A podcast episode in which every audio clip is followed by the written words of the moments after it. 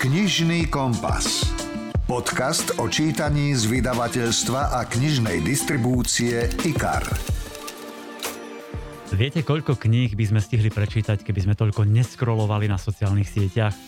Podľa štúdie o trendoch v sociálnych médiách strávil priemerný užívateľ v roku 2019 na Facebooku, Instagrame a Twitteri takmer 2,5 hodiny denne prepočte na priemernú rýchlosť čítania je to približne 200 kníh ročne. Ono sa to nezdá, ale čekneme, čo je nové na Facebooku, pozrieme pár fotiek a storiek na Instagrame, odpíšeme niekomu na Messengeri a zrazu sú to ročne stovky hodín. Presnejšie, podľa tej spomínanej štúdie Global Web Index Social Media Trends je to až 870 hodín ročne strávených na sociálnych sieťach. Hrozivé číslo, najmä ak si uvedomíme, že väčšina toho času nám neprináša nič užitočné, často len závisť, alebo je to iba zabíjanie času, pretože sa nudíme, tak verím, že vám dáme dostatok dobrých typov na knihy, aby ste ten čas na sociálnych sieťach aspoň trošku obmedzili. Príjemné počúvanie želá Milan Buno. V tejto epizóde budete počuť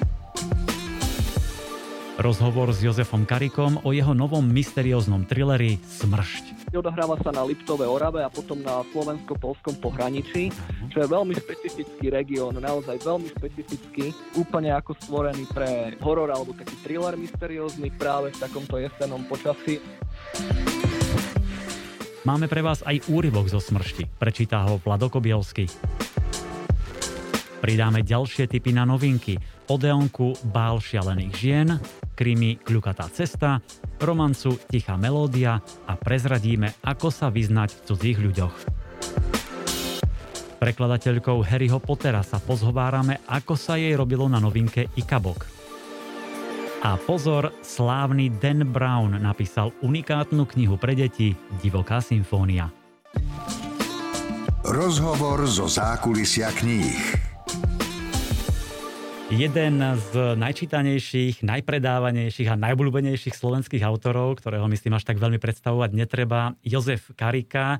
Ahoj, pozdravujem ťa. Ahoj Milan, zdravím ťa. Tak eh, myslím, že aj kvôli korone a opatrnosti nahrávame tento rozhovor po telefóne, čo vám verím nebude veľmi prekážať. Chceme sa eh, rozprávať najmä o tvojej novinke Smršť, ktorá vychádza v polovici októbra a už v tých predpredajoch na rôznych internetových kníhkupectvách okupuje najvyššie priečky. Klamal by som, keby som nepovedal, že to mne poteší, ale čo ma teší úplne najviac sú práve čitatelia a čitateľky, že vlastne aj v tejto nelahkej situácii myslia na tých autorov a že takúto, takúto podporu, ako tú podporu si cením vždy, ale v takejto výnimočnej situácii si tú podporu cením o to viac a preto o to viac dúfam, že sa im bude aj moja kniha táto páčiť a že naplní ich očakávania. Tak verím aj ja, lebo ja som si už prečítal a myslím, že sa im bude páčiť tým tvojim fanúšikom, ktorí čítali predchádzajúce mysteriózne thrillery, ale aj tú mafiánsku sériu. Tak nám trošku priblíž, o čom je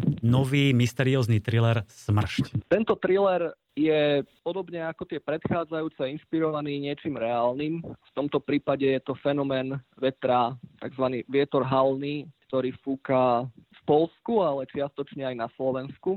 Je to veľmi zvláštny fenomén, totiž to, keď ten vietor fúka, tak v tej, v tej oblasti, kde duje, tak tam zvyšujú už, už ako bežne kapacitu požiarných hliadok, a, ale aj záchranárov a policajtov, pretože keď fúka ten vietor, tak sa z nejakého dôvodu zvyšuje aj agresivita ľudí, stúpa počet nehôd, vražd, samovrážd, ďalších vecí. Je to taký zvláštny fenomén, ktorý je ale veľmi dobre spracovaný, dokonca bol o tom aj dokument e, a ďalšie všelijaké články.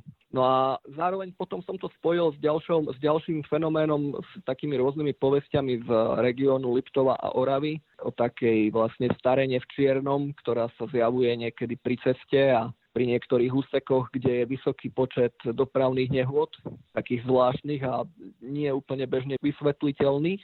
Toto všetko mi nejak zapadlo do jednotného obrazu a napísal som o tom knihu. Mne sa páčil taký nezvyčajný originálny úvod, kedy chlapík nájde odhodenú kamerku z auta na odpočívadle, doma si pozrie z nej záznam z tej čudnej jazdy a myslím, že je to pútavé a skvele napísané hneď do tých prvých vied, aby to vtiahlo. Ďakujem ti veľmi pekne. Nebol to ani tak nápad. Väčšina vecí, ktoré mi ľudia povedia, že mám dobré nápady, tak to vlastne ani nie sú nápady, ale to je niečo, čo sa mi prihodilo a ja si to dotvorím potom tou fantáziou a presne takúto vec som zažil, že som našiel pri ceste odhodenú uh, kameru z auta na odpočívadle a boli na nej dosť zvláštne veci, nie také zvláštne, ako som potom popísal už až v tom románe, to už je samozrejme dotvorené, Áno. trochu mojou fantáziou, ale prišlo mi to ako skvelý námed, lebo, lebo naozaj je to strašidelné, že človek zastane na odpočívadle, niečo nájde a zrazu na tom niečom môže byť nahraté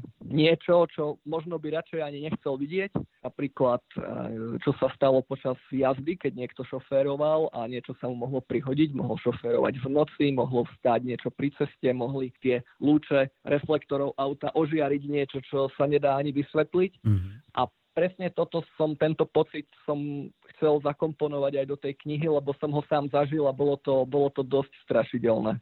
Ty si povedal, že ten príbeh áno, je založený na tom fenoméne halného vetra ktorý môže spôsobovať vyšší počet nehôd, vražd, násilností. Je tento halný vietor aj na Slovensku? Zažil si ho aj ty osobne? Neviem, či som ho zažil, ale, ale určite, určite je. Pred, uh, vlastne aj celý tento román uh, Smršť sa odohráva na, na pohraničí, odohráva sa na Liptove Orave a potom na slovensko-polskom pohraničí, uh-huh. čo je veľmi špecifický región, naozaj veľmi špecifický, úplne ako stvorený pre horor alebo taký thriller mysteriózny práve v takomto jesenom počasí a aj ten príbeh sa odohráva takto na jeseň, kedy je to všetko tu, tá krajina ešte divoká a ponorená do hmly, také chuchvalce sa pre, prevalujú nad tou krajinou, e, je vlhko, poprcha, takže to mi akože sadlo k tomu, k tomu prostrediu. Ale naozaj našiel som napríklad v záznamoch, keď som si čítal denníky e, publikované pacientov, ktorí sa liečili niekedy na začiatku 20. storočia na tuberkulózu v Tatrách na slovenskej strane, tak e, v niektorých tých záznamoch, spomínam to práve aj v tom románe Smršť, e, aj tam píšem, že v ktorých záznamoch a od koho a píšem tam tie detaily, tam sa práve spomínalo, že keď tento vietor mal bluť z tej polskej strany, tak tých pacientov s tou tuberkulózou prevážali do iného centra, do iného sanatória, pretože keby tam zostali a boli vystavení tomu vetru, takže sa im mohol zhoršiť stav, ale nie len fyzicky, ale že ako aj, aj psychický stav sa prudko zhoršoval tým pacientom, keď bol vystavený tomu vetru na slovenskej strane Tatier. Inak ja, ako si teraz rozprával, som si našiel tú pasáž v tom rukopise a trošku zacitujem. To sa rozprávajú, myslím, že ten Gabo, Nina a hlavný hrdina. Je to suchý nárazový vietor, ktorý vanie z tatranských končiarov. Zvláštne sa tam lámu vzdušné prúdy, také, čo si výba prudky, spôsobuje škody, strháva strechy, ničí lesy, ale to nie je to hlavné. Hlavné je, že halný vplýva aj na ľudí. Negatívne. Po celé 10 ročia, možno aj stáročia. Je to spolahlivo zdokumentovaný jav, keď fúka halný, goralom, ktorí v tej oblasti žijú, preskakuje, stúpa vtedy počet bytiek, vražd a samovrážd. Domáci opisujú stúpajúcu nervozitu, zlosť, úzkosť, depresívnosť. Fú, tak už len toto znie mrazivo. Inak, čo by si robil ty na mieste Gaba, Niny, toho hlavného hrdinu tých tvojich postav? No ja hlavne už by som sa k tomu asi radšej ani nedostal. Aj po skúsenosti s eh, trhlinou a s tým všetkým ma, som taký trošku poučený, že od takýchto vecí treba dať radšej ruky preč, prípadne napísať knihu a vzbudiť o to záujem, nech tam idú nejakí iní záujemcovia, záujemci a záujemkyne a na nich nech sa to vlastne otestuje všetko, či na tom niečo je alebo na tom niečo nie je. Ale aby som teraz ako vážnejšie povedal, tak eh, podobne ako námet eh, k tribeču, k miznutiu ľudí, k, k priepasti ohľadom tej plošiny tajomnej vo Vysokých Tatrách, kde nejaká sila akoby nutila ľudí skočiť do priepasti a zabiť sa. Hmm tak, tak aj e, vlastne námet to, e, tohto románu Smršť tiež mám od, od čitateľa, mi to poslal, že on tam žije niekde v tej oblasti a mi to poslal, že či by ma to nezaujímalo a znelo to naozaj ako veľmi strašidelne, tá informácia o tom vetre. Mm. A hneď mi to zapadlo s týmito ďalšími vecami, s týmito povestiami zase na tej slovenskej strane, lebo po, podľa niektorých tých aj takých folklórnych záležitostí vlastne sa tá starena presne mala zjavovať, keď fúkal vietor No a je to spojené aj v tej knihe. Ty si to teraz spomenul, že vlastne aj keď píšeš, ty dokážeš niekedy doslova sa ponoriť do toho príbehu, prežívať ho, báť sa, spôsobovať si zimomriavky. Takže asi si to zažíval aj pri smršti. Pri ktorej pasáži si mal také naj zimomriavky? No, nechcem prezrádzať nejaké konkrétne scény, aby som nepokazil zážitok čitateľkám a čitateľom, pretože táto kniha je vyložene založená na takých, na takých twistoch, na takých nečakaných zvratoch a naozaj neustálom napätí, pretože keď si to čítal, tak už vieš, ale nechcem to prezrádzať, mm-hmm. ale že od istého bodu toho deja vlastne tam sa to rozbehne a už nie je cesta naspäť. Oni už ani nemôžu zastať v podstate v tom aute poriadne. A nedá sa uniknúť pred tým niečím, čo ich prenasleduje. Ale pre mňa najstrašidelnejšie najsilnejšie sú práve také tie momenty, akoby keď sa to láme, keď sa tá realita preklápa do niečoho takého surreálneho, to akože sa dá aj zažiť, že, že je to také, že niekedy zažijeme niečo a aj mne sa to, aj mne sa to stalo, že keď som aj do tej oblasti jazdil, ešte predtým, ako som, ako som písal Smršť, ale ja tam veľmi rád chodievam, lebo je taká pustá, tak uh, presne sa mi stalo napríklad, že som niekde zastal, úplne ľudoprázdne miesto a zrazu v spätnom zrkadle som videl, ja neviem, 50 metrov za mňou nejaká starenka sa tak knis, knísala takou, takou krývajúcou chôdzou, tak mávala ruka, tak si jej knísali sa jej ruky a takou chôdzou sa tak klátila ako keby smerom ako k autu môjmu. A pritom by som, by som ako odprisahal, že keď som tady išiel pred minútou, tak tam nebola pri tej ceste. Hej. A, a zrazu tam je a, a väčšinou, väčšinou to má nejaké úplne e, prozaické vysvetlenie. Napokon aj v tom románe sú naznačené tieto prozaické vysvetlenia, že proste môže nejaká starenka zbierať bylinky a vyjde tam z tej huštiny vlastne pri ceste a zrazu tam je a predtým tam nebola. Ale ten moment tesne predtým, ako sa to rozhodne, hej, že či je to nejaký prízrak alebo je to tá starenka, ktorá zbiera bylinky, tak ten moment tej neistoty, to je pre mňa naj, to je akože najstrašidelnejší, ale zároveň aj najvzácnejší moment, pretože vtedy tá, tá realita akoby chvíľku nevedela, že do ktorej kola je naskočí a to je fantastický zážitok. Aj keď teda nemusia vždy tieto veci skončiť dobre. Inak, keď spomínaš tú starenku, to som aj ja mal teda zimom riavky najmä ku koncu, ten útek a tak ďalej. Nebudem samozrejme prezrádzať viac. Tá starená v tých čiernych pohrebných šatách bola veru dosť desivá. Naši predkovia v tom folklóre, oni vedeli, že čo naozaj je desivé, takže tieto motívy sú nevyčerpateľná studnica pre strašenie ľudí aj v súčasnosti. No. Mm. A dobre si to tam zakomponoval a mne sa aj páči to, ako keď jazdia tým autom a je to tam aj chvíľami divoká jazda, tak tam spomínaš konkrétne miesta cestu, je tam Liptovská Mara, Bešeňová, Potok, tuším Bobrovník a tak ďalej. Je to naozaj autentické. Vždy som si inak vybral mobil a nahodil Google Maps a pátral som a pozrel som, kade vlastne ide tá divoká jazda. Myslím si inak, že v závere, možno po dočítaní si mnohí budú klásť otázku, budú uvažovať, či môže naša mysel formovať realitu. Ty vieš, čo, na čo teraz narážam, čo hovorím. Snažím sa v týchto mysterióznych thrilleroch vždy ponúknuť okrem toho napínavého deja a strašidelného aj nejaké také akoby myšlienky, ktoré sú aj pre mňa zaujímavé, ktoré sú niečím provokatívne a také transgresívne, že akoby prekračujú taký ten, také tie bežné hranice toho, ako uvažujeme. A samozrejme aj v tej aj v smršti je, sú aj takéto motívy a jedným z nich je práve vzťah tej reality a našej mysle a ich prelínanie sa a že čo vlastne, čo je čím určované, že čo, čo je akoby, čo je mocnejšie alebo tak. A nemyslím si osobne úplne, že dokáže mysel nejako úplne formovať alebo vytvárať uh, realitu ako takú, tú objektívnu, pokiaľ sa bavíme o tej objektívnej vonkajšej realite. Ale k nejakému prieniku a k nejakému akoby podfarbeniu tam určite dochádza. Čiže uh, minimálne dokáže naša mysel filtrovať realitu vonkajšiu a interpretovať ju, alebo niekedy aj dezinterpretovať spôsobmi, ktoré sa zdajú až neuveriteľné. Čiže, čiže v konečnom dôsledku sme každý akoby uzavretý v nejakom subjektívnom univerze a len sa nám zdá, že, že všetci vidíme to isté a všetci sme v tej istej realite, ale v skutočnosti som presvedčený o tom, že tých subjektívnych realít je rovnaké množstvo, ako je práve počet ľudí na Zemi.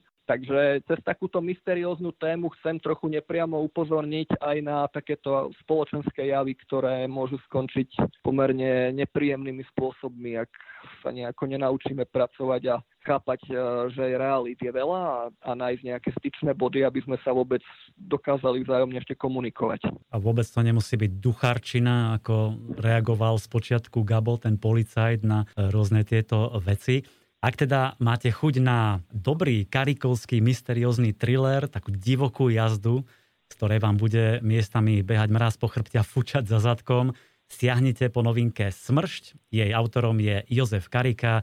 E, ďakujem, Jožo, za rozhovor. Ďakujem veľmi pekne za príležitosť a pozdravujem teda čitateľky, čitateľov. Nech sa dobre číta moja nová kniha. IKAR. Čítanie pre celú rodinu. A aby som vás ešte viac navnadiel na novinku Smršť, mám tu pre vás úryvok, ktorý načítal Vlado Kobielsky. S tým cestným úsekom nie je všetko v poriadku, nadhodil Gabo. Stále tam dochádza k nehodám, ale k takým čudným. Pravda, že čudným, prikývol Fajnor. Veď aj nám, čo sa stalo, zmlkol. Olízol ošulenú cigaretu. Prsty so žltými nechtami sa mu triasli – O čo išlo? Nastojil zelený mozog, jemný ako traktor bager. Domáci zagestikuloval, chystal sa odpovedať, doloval s najväčšou námahou. Cigareta mu vyklzla, spadla na koberec. Nina priskočila k vozíku, zohla sa a zdvihla ju. Povzbudivo sa na starca usmiela, vrátila mu ju do tvrdej, hrbolatej dlane. Fajnor zdvihol pohľad. Modré oči mal zrazu priezračné a čisté, oveľa mekšie, než keď nás vítal. Nebola to naša zásluha. Vrátil sa v čase. Spomienky ho preniesli do iného života. Predtým, než ho privalilo nešťastie. Ja som to nikomu zašepkal. Nevravel som o tom nikomu, ale už tu dlho nepobudnem. Musí sa o tom vedieť. Stále tam zomierajú ľudia. Áno, pritekal Gabo. Aj celkom nedávno. Dvaja rybári z lúčok havarovali inde, ale na tom úseku sa im niečo prihodilo. Aj nám, mne s Eliškou a Andrejom, sa to začalo diať inde. Čo ty myslíte? Celá tá oblasť je... 20 rokov nad tým premýšľam. Deň čo deň. Ktorá oblasť? Ten cestný úsek? Hlavne ten. Počúvate podcast Knižný kompas.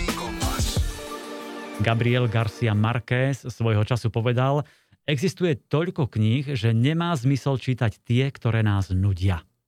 Máme pre vás ďalších 6 typov na knižné novinky, tak verím, že si vyberiete tu alebo tie, ktoré vás rozhodne nudiť nebudú. Slovenský spisovateľ. 70 rokov vo vašej knižnici. Georgianská séria od Mary Balogovej pokračuje. Po prvej knihe Láska bez citu je tu novinka Tichá melódia. Hlavná hrdinka Lady Emily Marlovová je krásna, nezávislá mladá žena, od raného detstva je nepočujúca a preto si veľmi cení podporu svojej rodiny. Manželstvo s mužom, ktorého jej príbuzní vybrali, ju však nedokáže uspokojiť. Jediný, po kom Emily kedy túžila, je totiž ľahkovážny lord Ashley Kendrick. Je jej dievčenská láska, a nikdy na ňo nezabudla, hoci odišiel do Indie za novým životom. Ale po 7 rokoch sa Ashley vracia do Anglicka ako zdrvený vdovec. Ani on na Emily nezabudol a požiadajú o ruku. Ona je však zmetená. Stále ho ľúbi, ale myslí si, že to urobil len z povinnosti. Veď 7 rokov je dlhá doba. Podľahne mu Emily napokon. Bude bojovať o muža svojho života dostala druhú šancu, tak možno nastal čas, aby ju využila. Tichá melódia je jedna z najlepších historických romancí Mary Balogovej, čo oceňujú nielen čitateľky, ale aj média, kritici či ďalšie autorky romancí. Napríklad autorka bestsellerov Susan Elizabeth Philipsová povedala, že len čo sa do nej začítate, nedokážete ju prestať čítať. Jedinečná hrdinka, nádherné historické kulisy, ktoré autorka opisuje veľmi vierohodne a k tomu romantické napätie, aké hľadáte v podobných príbehoch. A najúžasnejší je ten vývoj postav, nielen Emily, ale aj Ashleyho. Takže po dočítaní máte chuť prečítať si túto knihu ešte raz. Takže píšte si Mary Balogová a nová historická romanca Tichá melódia. IKAR. Čítanie pre celú rodinu. Spomínate si na detektívky Briana Freemana Nočný vták a vnútorný hlas? Spoznali sme v nich veľmi sympatického vyšetrovateľa Frosta Eastona a už v prvej knihe ste pri čítaní doslova cítili zimomriavky na chrbte. Teraz je tu tretia kniha série a volá sa Kľukatá cesta. E, inšpektor Frost Easton z oddelenia vražd e, mal výborného priateľa Dennyho, ktorého však dlhé roky nevidel a teraz sa zrazu objaví priamo pred Frostovým domom. No za dramatických okolností. Zomiera mu doslova na prahu dverí a skôr ako naposledy vydýchne, povie záhadné slovo Lombard. Frost netuší, čo to je a tak začne pátrať – čo skoro vysvetne, že Denny je najnovšia obeď série vražd, ktoré spája charakteristická stopa. Obrázok červeného hada nedaleko miesta činu. Otázkou je, či ide o sériového vraha a čo, alebo kto je vlastne ten Lombard. To záhadné meno sa medzi smotánkou San Francisca vyslovuje iba po šepky a ak chce Frost chytiť vraha a odhaliť to tajomstvo, nesmie nikomu veriť a musí sa okamžite pustiť do pátrania. Pretože jeho protivník pozná každý jeho krok a skrýva sa za ďalšou zákrutou, aby mohol znova zautočiť. Kľukatá cesta je vynikajúce krymy, dynamické, vtiahne vás hneď od prvých strán. Autor výborne dávkuje jednotlivé indície, ktoré postupne zapadajú do seba a dávajú čoraz väčší zmysel. Až to celé vyvrcholí takou poriadnou peckou, ktorá vás naozaj omráči. Navyše si určite zamilujete postavu Frosta Eastona, samotára, ktorý žije v starom dome v centre San Francisca s kocúrom a živí sa tým, čo mu uvarí jeho brat šéf kuchár. Je to fešák, ale večery trávi radšej sám a ideálne s knihami o histórii. Sympatická postava. Takže odporúčam Brian Freeman a Kľukatá cesta. Stonožka. Knižná kamoška pre všetky deti. Dan Brown autor bestsellerov s profesorom symbológie Robertom Langdonom napísal novinku a tento raz pre deti. Volá sa Divoká symfónia a je to opäť niečo výnimočné, ako sme u tohto autora zvyknutí. Viac nám ju predstaví Lucia Hlubeňová, šéf-redaktorka pre detské knihy vydavateľstva IKAR. Dan Brown nás tento raz všetkých prekvapil, pretože napísal svoju prvú detskú obrázkovú knihu, ktorá je určená deťom od troch rokov a dokonca zložil k nej aj hudbu.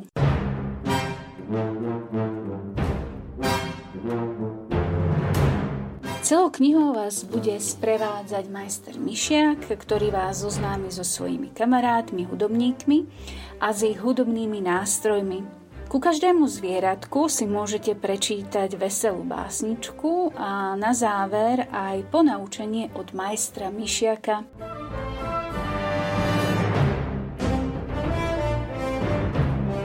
V knihe nájdete QR kód na stiahnutie aplikácie. Pomocou aplikácie si budete môcť vypočuť hudobnú skladbu skomponovanú Denom Brownom ku každému zvieraťu v knihe. No a nebol by to Dan Brown, ak by do knihy neskryl rôzne kódy, symboly a šifry. V knihe ich nájdete hneď niekoľko na každej strane. O krásne ilustrácie sa postarala maďarská ilustrátorka Susan Bathory a divokú symfóniu, ktorú zložil, ako som už spomínala v úvode, samotný Dan Brown, nahral Záhrebský festivalový orchester. Kniha je tak interaktívna, náučná, zábavná a prináša naozaj nezabudnutelný zážitok celej rodine.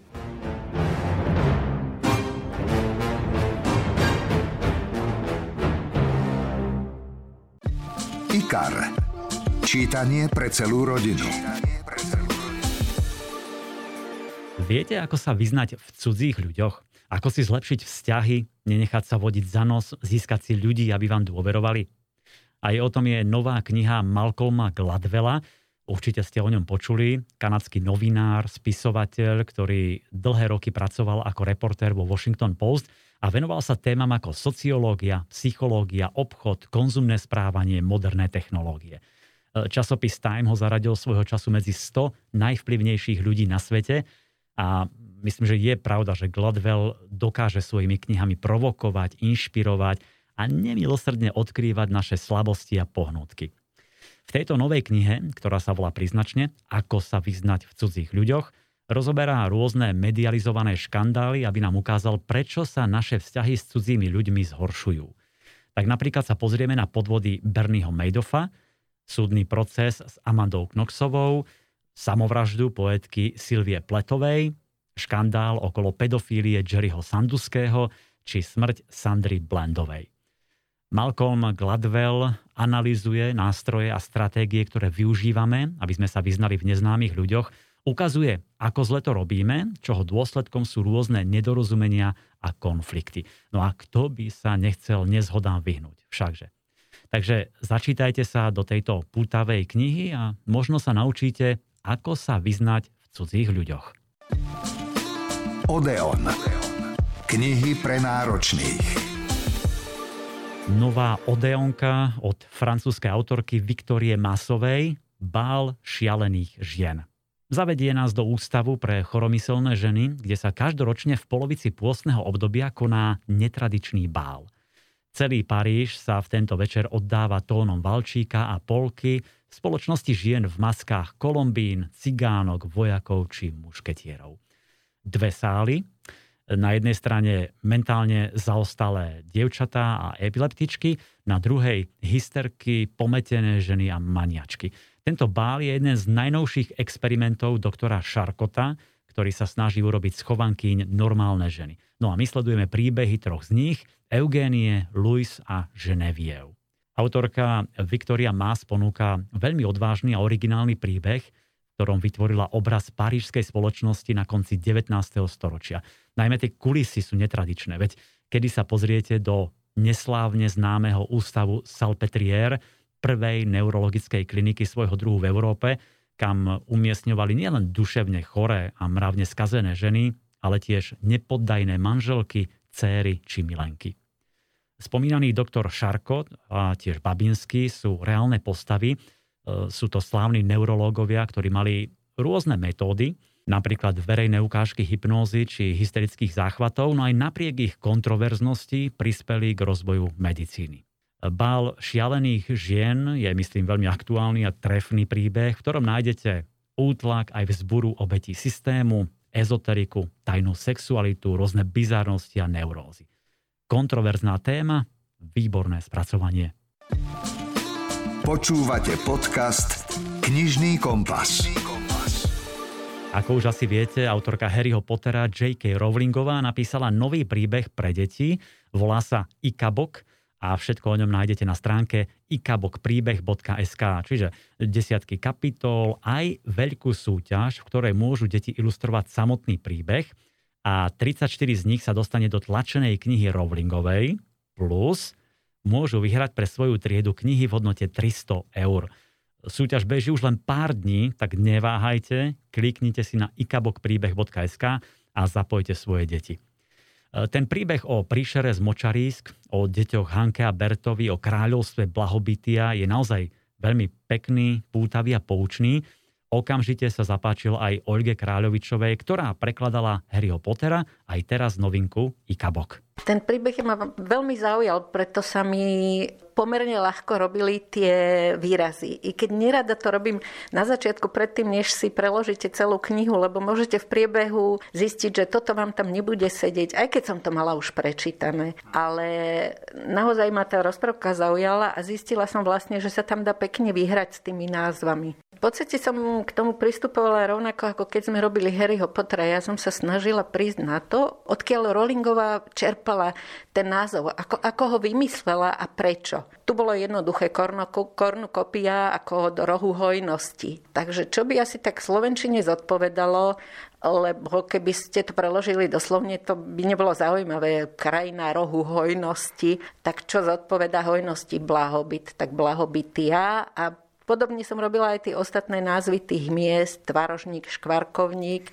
aby to bolo to, čo predstavuje to mesto, ale aby to malo takú slovenskú koncovku. Lebo tam už potom musíte vlastne všetky mená, buď ich budete prekladať, alebo nebudete. Ale nie, že jedno preložíte, druhé nie, to by bol guláš. Našťastie to nie je guláš, ale veľmi pekný príbeh, láskavý, zábavný a najmä svižný, takže deti sa nebudú nudiť. A je to aj vďaka vynikajúcemu prekladu, s ktorým profička Olga Kráľovičová nemala nejaké väčšie problémy. Ona sa veľmi dobre prekladá, ona má veľmi čistý štýl, že tam nemusíte opravovať e, veľmi tú štilistiku. Musíte skrátka tie vety formulovať ako pri každom preklade, ale pri niektorých tých originálnych autoroch. Keď to čítate, sa vám to zdá, že v pohode, ale keď to prekladáte, tak si zistíte, že logika tej vety nie je v poriadku, ale u Rowlingovej tento problém nie je. Keď ste sa dozvedeli, že teda napísala nový príbeh, ktorý ide von po dlhých rokoch od Harryho Pottera a ste sa potešili tak ako väčšina ľudí, ktorí teraz posielajú tie reakcie, ohlasy,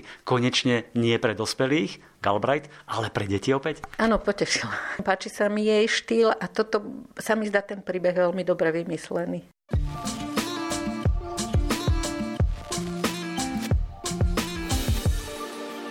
Verím, že veľmi dobre vymyslené sú aj knižné novinky, o ktorých sme dnes hovorili a možno aj tie, ktoré ste si práve kúpili, objednali a chystáte sa do nich začítať.